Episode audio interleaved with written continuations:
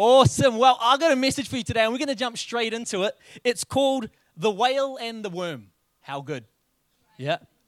Uh, the whale and the worm. I want to start by asking you this Does anyone have in their world someone that you know to be an exaggerator? Last week I had someone point at me. I mean, last service, point at me, the nerve of them. I mean, we probably all know someone, at least someone like that in our life, right? We know how it goes. It's like, yeah, I went fishing in the weekend and I got a fish that was this big, yeah, sure. Or, or classic granddad move. Boy, when I was young, I had to walk to school 20 miles uphill, barefoot, in the snow at 5 a.m. The story gets longer and longer every time, and that was after milking 200 cows. You know, people exaggerating their stories can kind of come across like a character flaw, can't it? But if you think about it, I reckon that they're kind of doing this for a specific reason. It's that they don't want you to focus on the details so much of the story as much as they want you to focus on the reason, the lesson, on the magnitude of what they're trying to say. It's like accurately describing it doesn't accurately depict what's actually going on. I'm guilty. I do this all the time. Like if I'm driving along and someone comes racing past me, I might say, Man, they came racing past at 100 miles an hour.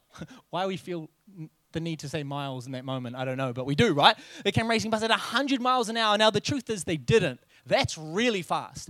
But if I explained it accurately, I was driving at 99, no more, and someone came racing past at about 122 kilometers, you might go, oh, yeah, they were going a bit fast.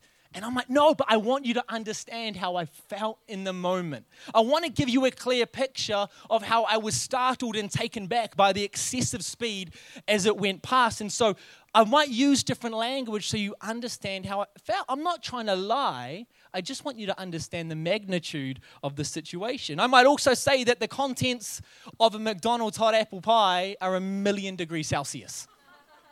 that one's true. I'm not changing my mind on that. That thing is, be careful, people. Make better decisions. Do you get really frustrated when people exaggerate their stories?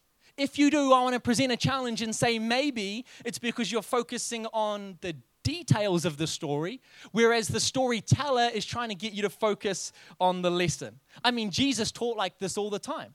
In Mark 10 25, he says, It's easier for a camel to go through the eye of a needle than for a rich man to enter the kingdom of God. Now, people would have heard this and thought, Jesus, you're a joker.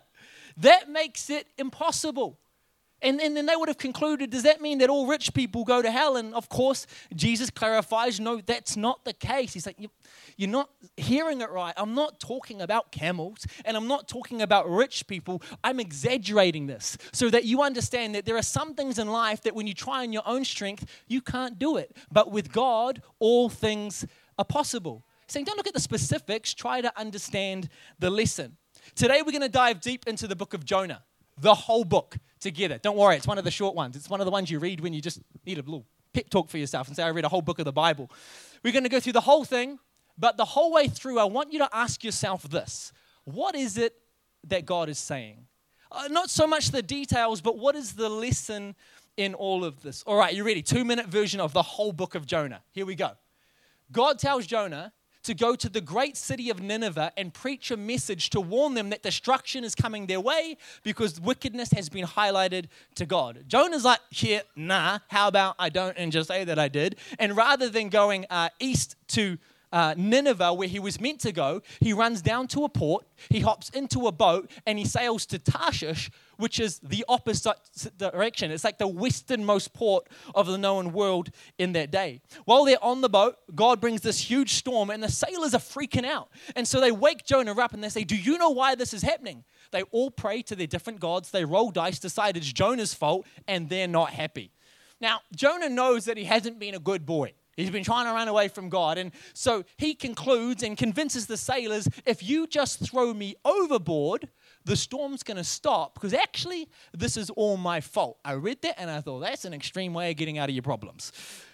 They chuck him over and the storm actually stops, but Jonah is swallowed by a huge fish. He's in there for three days before the fish, fish vomits him out on the beach, and you get a sense that God's laughing, like, Jonah, you thought you could get out of it that easy? He's like, I'm the giver and taker of life, bro. It doesn't work like that. Now you're just back in the same spot, covered in fish vomit. How embarrassing.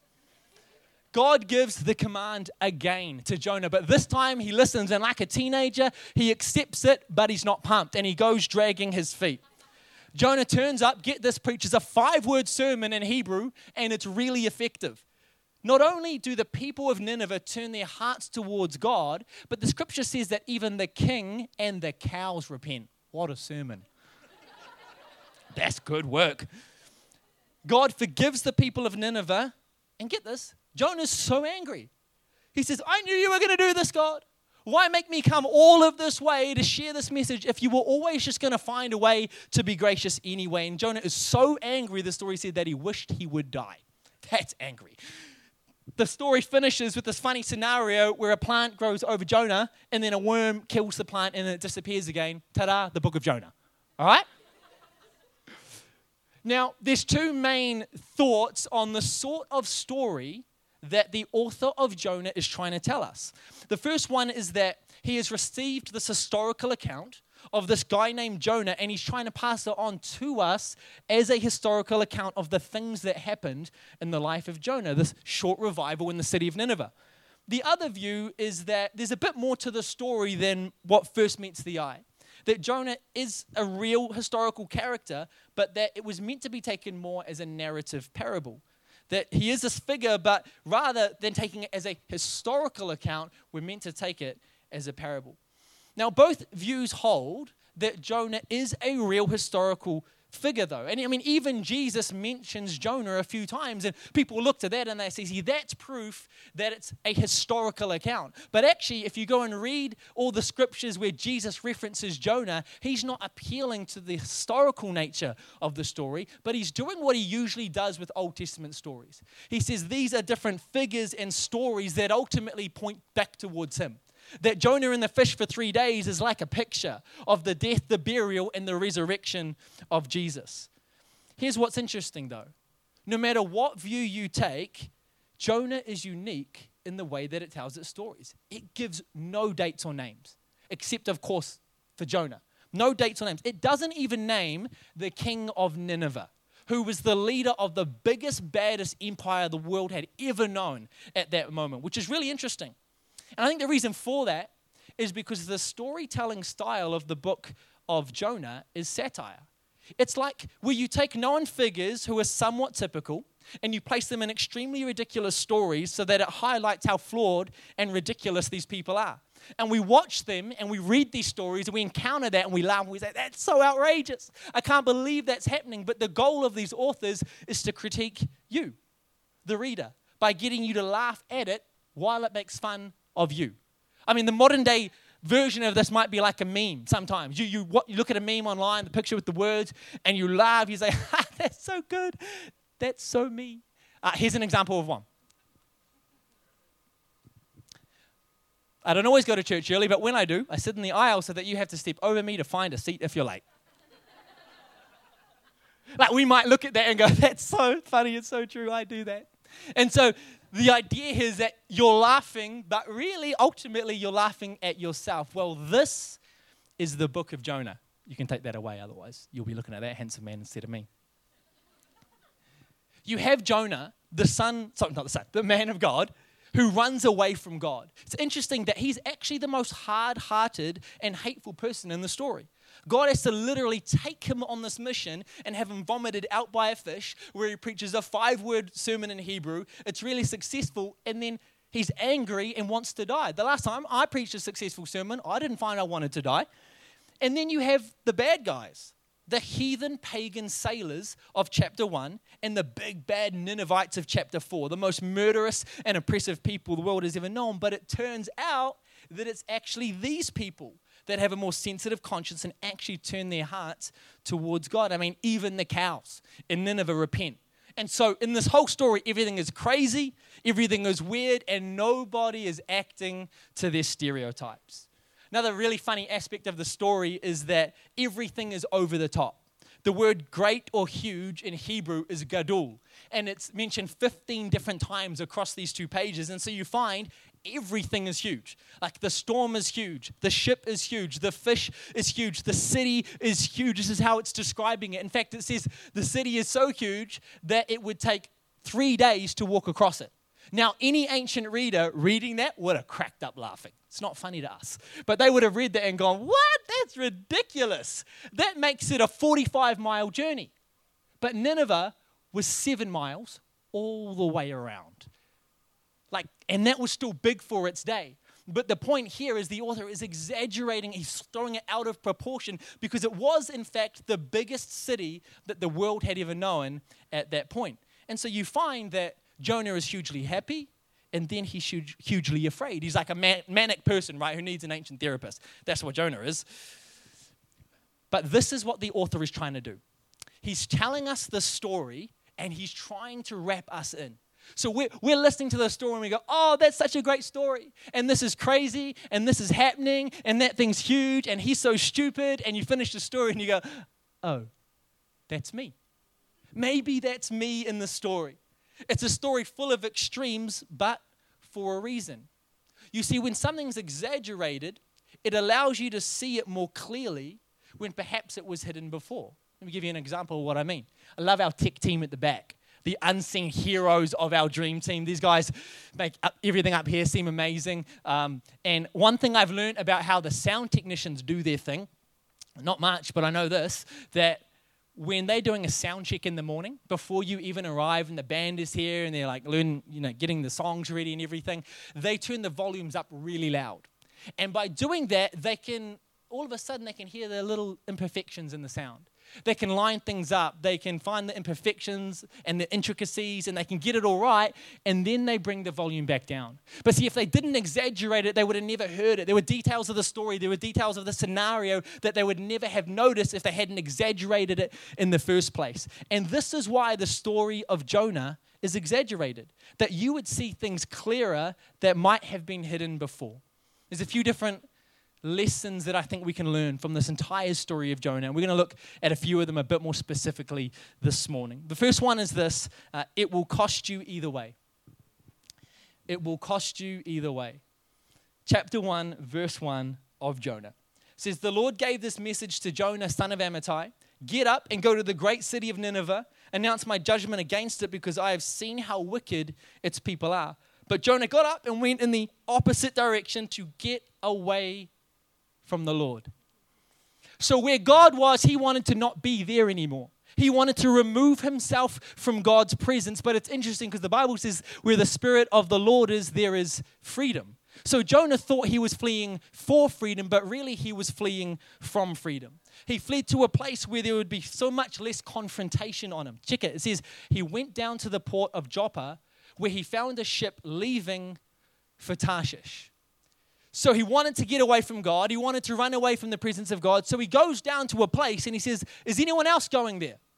Is anyone else headed in that same direction? Let me be part of your crew. And so he goes to find people that are already fleeing in the same direction.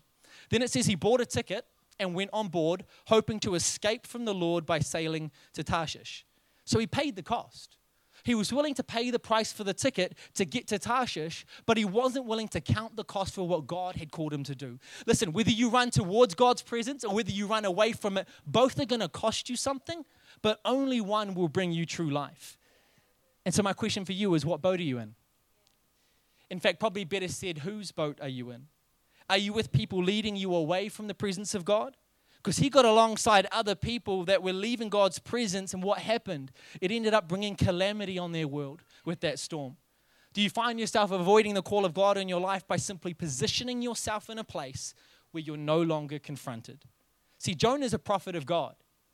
And so he knows that what he's doing is wrong, but he thinks if he doesn't look it in the face, if he doesn't acknowledge it, if he positions himself around other people that don't really care, then maybe he can just act like nothing's wrong. Know, I think Jonah, in fact, I'm, I'm convinced, Jonah is a prophet of God. He knew that he was fleeing from an omnipresent God. He knew that wherever he went, the presence of God would be, but he went to where the confrontation would be different. He would be fleeing from God's people. So rather than fleeing from God, you find he's actually fleeing from accountability. He fled to a place where others were focused on things of this world, so they would be less likely to challenge him on the things of God. Simply put, he went to a place where he would hear what he wanted to hear. You know, the ancient city of Tarshish and its location is highly disputed. among scholars. Some are like, it was definitely there, and some are like, it was over there, and yet others are like, it was there, or there, or there. It's like different scholars put Tarshish to be a different place. But despite this, most scholars do believe that the city of Tarshish was a supplier of huge quantities of important metal to King Solomon in Israel, mainly silver, but also gold, tin, and iron. And so it made it a place that was focused on the material, a place that was focused on wealth. It was a place focused on the earthly rather than the heavenly. And maybe this is why Jonah thought it would be absent of the presence of God or at least other people of God to keep him accountable. Isn't it interesting that although the city was perhaps having a focus off of God for all the different people, all the different scholars, and all of their different minds, Tarshish was a different place. Your Tarshish might be different from your neighbor's Tarshish. But it's the place that you go, it's the place you physically go or mentally go or your spirit goes where you feel like you could get the furthest away from God. Remember, it's not so much the details of the story as it is the lesson. Do you find yourself getting pulled towards people, places, events, and environments that won't point you back to God? If that's the case, then maybe this is you in the story. Maybe this is a sign, whether you realize it or not, that you're running from the call of God on your life. Because we read this and we think, Jonah, you're an idiot. You can't run from God. But maybe that's the exact point that the author is trying to make. Listen, whether you're on your way to Tarshish or Nineveh, both have a cost, but only one will bring you life. See, when you run from the presence of God, it'll cost you peace and contentment. It'll cost you satisfaction in life, healthy relationships, dignity, and integrity. But when you run to Nineveh, the place or the thing that God has called you to, well, that's going to cost you as well. It's going to cost you the, the fact that you have to make personal sacrifices, that you would live a life of example.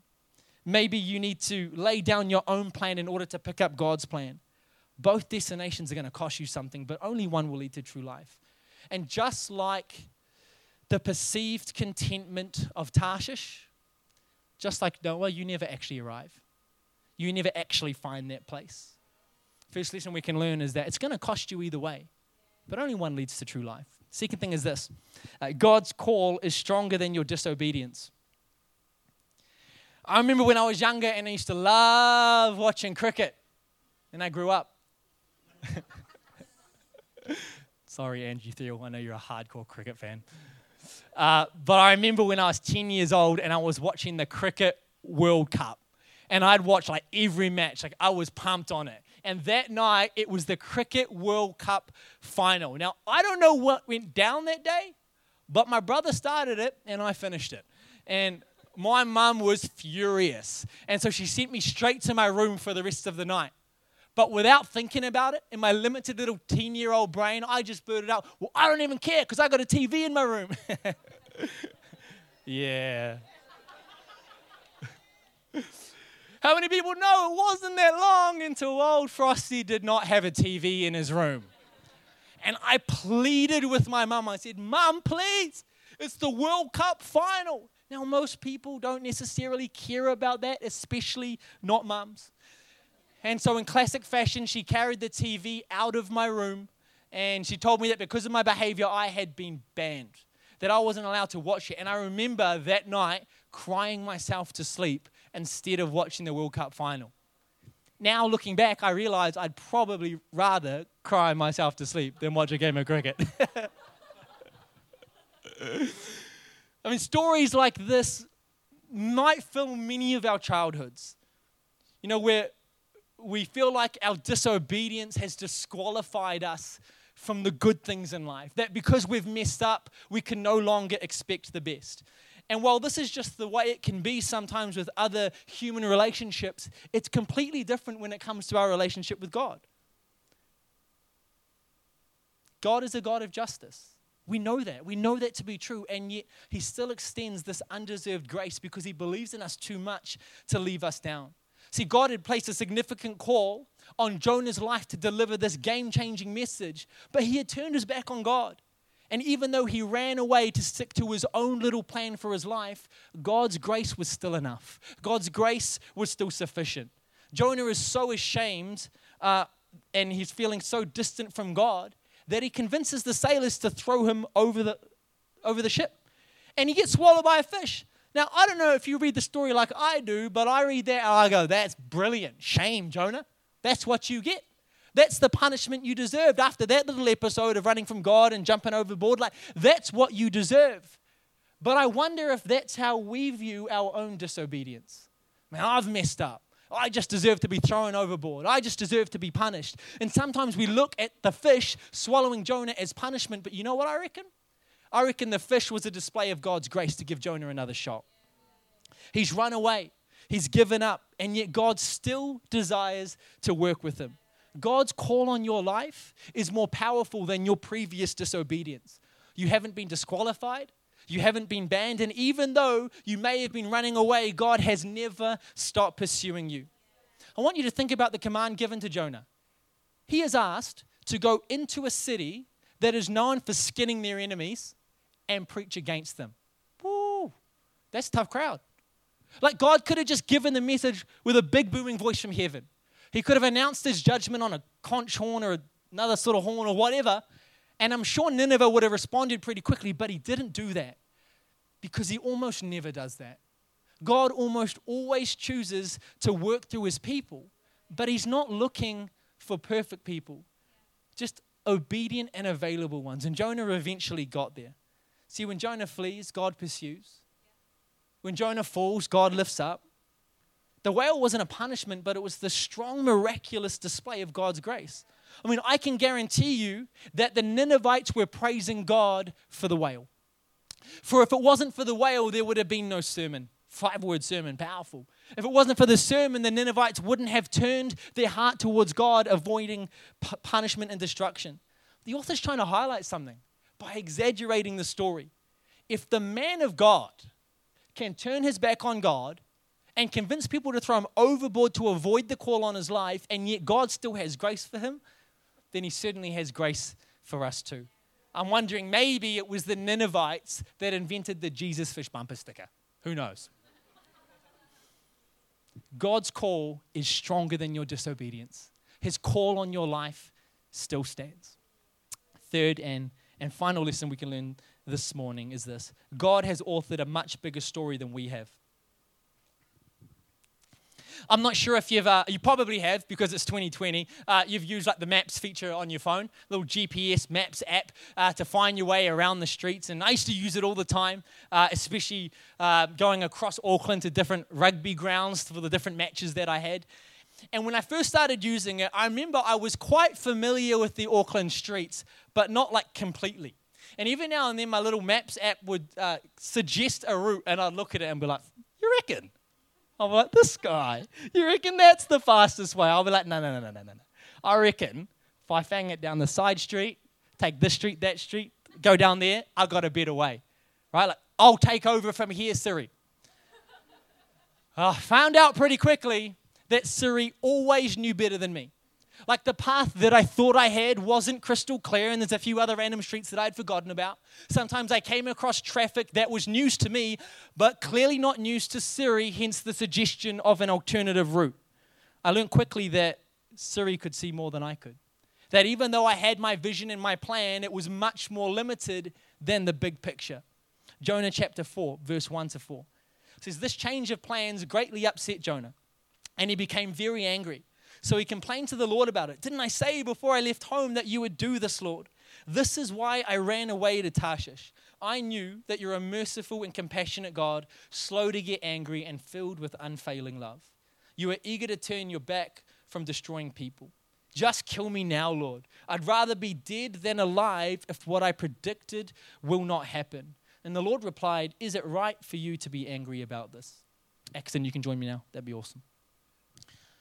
See, sometimes what can seem like a change of plans is really just a picture of you and I aligning our hearts and our lives with what has always been God's plan. Jonah's upset because he has his life. He's got his little prophetic ministry lined up. He's got his enemies over here, and he's got his nice little plan over here. And he's so focused on this that he loses sight of the fact that God wants to use him in this incredible act of mercy and grace. God was trying to pull Jonah into a story that was bigger than what he could see. You know, I first thought that Jonah ran away because he was scared, but Jonah wasn't scared. Jonah already knew exactly how God was going to respond. He just didn't see how that fit into his little plan for his life. He's so bitter at his enemies that when God forgives them, he says he would rather die than live with the reality of his enemies being forgiven.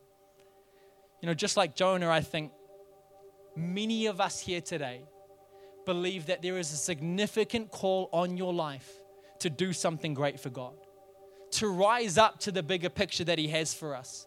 But what's holding us back is we quite like the little control we feel we have over our own little vision for our life.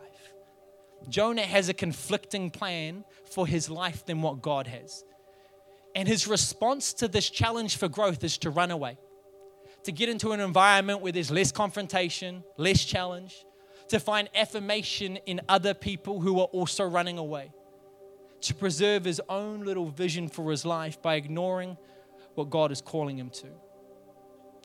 Is there part of your life that you're hauling off to Tarshish and God isn't welcome there? Matthew 16 25, see, Jesus says this if you hold on to your life, you'll lose it. Challenges our thinking. We try to keep control, but if you hold on to it, Jesus says you'll lose it. But if you give it up for my sake, there you will find it. The book of Jonah finishes with this funny scenario where Jonah's now gone outside the walls of the city of Nineveh he sat down to watch it to see what will happen. The sun's beating down. He's so angry, he wants to die. And you get a sense that Jonah still hasn't learned the lesson. God causes the sprout, this plant to sprout up and grow over Jonah, giving him shade and comfort. The Bible says that Jonah is very pleased with the plant. Says it like that. so good. the next day, God causes a worm to come along and eat the plant until it dies, exposing Jonah to the hot heat again, and then he cries out and wants to die again. I read that. I thought that's hilarious. I thought, what's going on here? Is God just toying with him? Like, is God taking him from comfort, sorry, discomfort to comfort and back to agony again in the same day? Remember, it's not the details, it's the lesson. I think the plant and the worm were a powerful display of God's ability to give and take away. To give and take away. The worm was a display of God's sovereignty. It was showing God, God was showing Jonah that he was in control, that he could command things of the natural world to come into alignment with his will. It was a raw display of his power, showing Jonah that he is more capable than Jonah could ever ask, think, or imagine. And so we see in the story that God uses a whale and a worm to show us that He is rich in love, abounding in mercy, and is so powerful He could do anything. Oh, silly Jonah, why won't you trust God? Oh, silly Frosty, why won't you trust God? Maybe today, oh, silly you, why won't you trust God? Let's take a moment to pray. Why don't we close our eyes? God, I thank you that despite any form, any level of disobedience, turning our back, choosing our own way, that we've ever taken part in, this doesn't disqualify our future. That your call on our life is more powerful, it's stronger than any mistake that we could make. I thank you, God, that like Jonah, you've got a call and a plan for each of our lives. And even though we've messed up and felt like running away, you've never stopped pursuing. So, God, would you remind us that you're close today? That you hear our cry, that you hear our prayer, that the thing you desire more than anything else in this life is to know us and to use us for the exciting plans you created us with. I'm going to pray a prayer in just a moment. And if you're here in this room and you don't know the love and the grace and the leading of this God that I'm talking about, well, today is your moment, right now, to get your life right with God. Listen, you don't need to get anything into order. You don't need to go away and arrange a few things, but God's grace is sufficient. It means it's enough to meet you right where you are today, to forgive you, to give you brand new life, and to set you on an exciting path ahead. Doesn't mean it'll be easy, but God will be with you every step of the way. If you've never prayed this prayer, maybe you've prayed it before, but you've drifted away from God, I'm going to invite you to pray this prayer in your heart today. I'll pray it out loud, but you pray it in your heart and you make it your own. God's promise is that if you were to do this and mean it, that the old would go and the new would come. You would be a brand new creation today. I'll pray out loud. You pray this in your heart. Say, Dear God, I acknowledge that I'm a sinner, that I've chosen my own way, that there's been times when I've ran.